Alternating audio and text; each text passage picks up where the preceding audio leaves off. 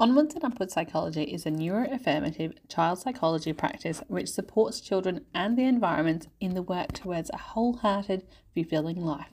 The range of supports available is pretty varied, ranging from assessments, one-on-one consults, school IEP reviews, social groups, as well as workshops.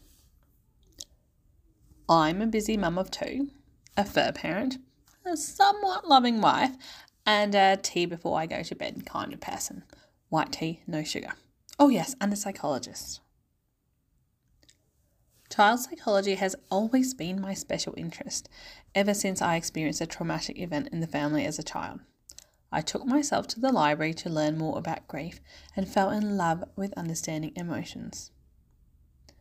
Neurodivergent children was an interesting one. I grew up Indian Swiss in a Chinese majority country and am left-handed, so I've always felt different.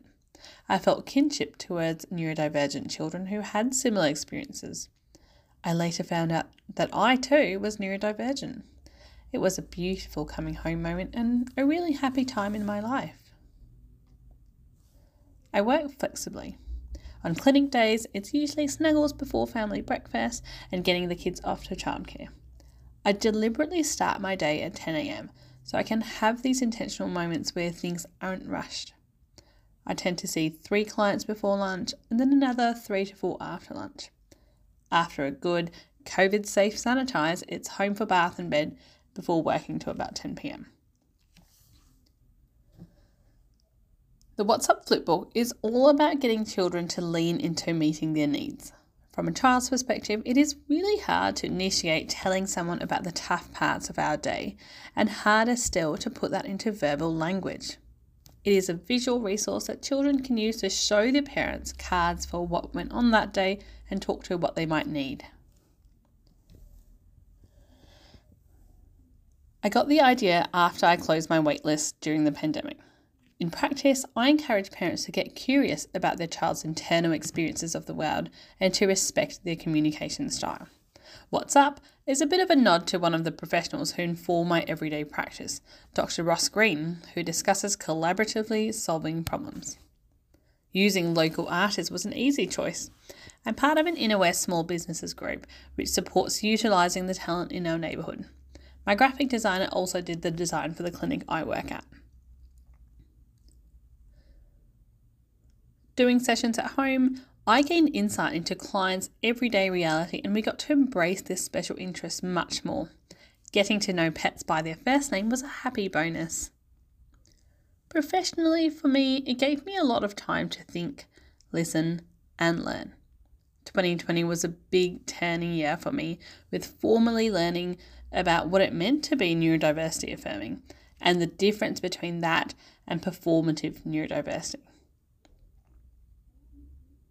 I worry about the impact that seeing someone as less has on their self-concept. The narrative simply has to change.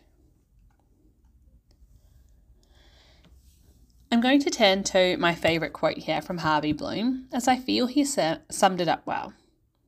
Neurodiversity may be every bit as crucial for the human race as biodiversity is for life in general. Who can say what form of wiring will prove best at any given moment? The business has grown over 3.5 years to offer many service arms and gain national recognition for all the work done, and all while staying part-time.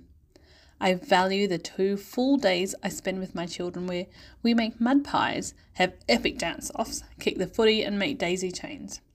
It's being able to have those days that I define as having made it. Take the time to educate yourself on neurodiversity. Sorry, you can edit that part out. Had lunch. Take the time to educate yourself on neurodiversity and normalise variety in how we move, process and communicate. Accommodating different needs isn't just a neurodivergent issue, this is a societal issue.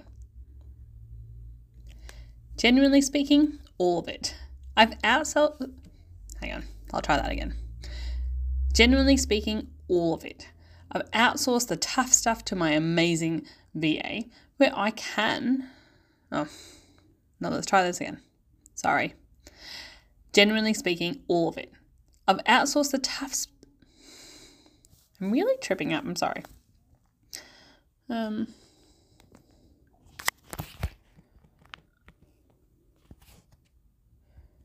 Genuinely speaking, all of it.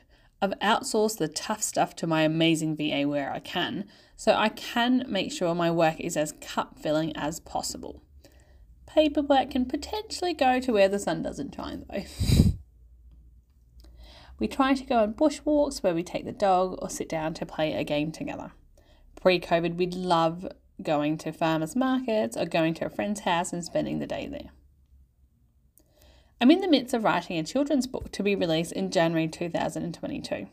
It's called The Brain Forest and will be along the main themes of embracing neurodiversity. I hope we'll start having these affirming conversations in classrooms earlier and earlier.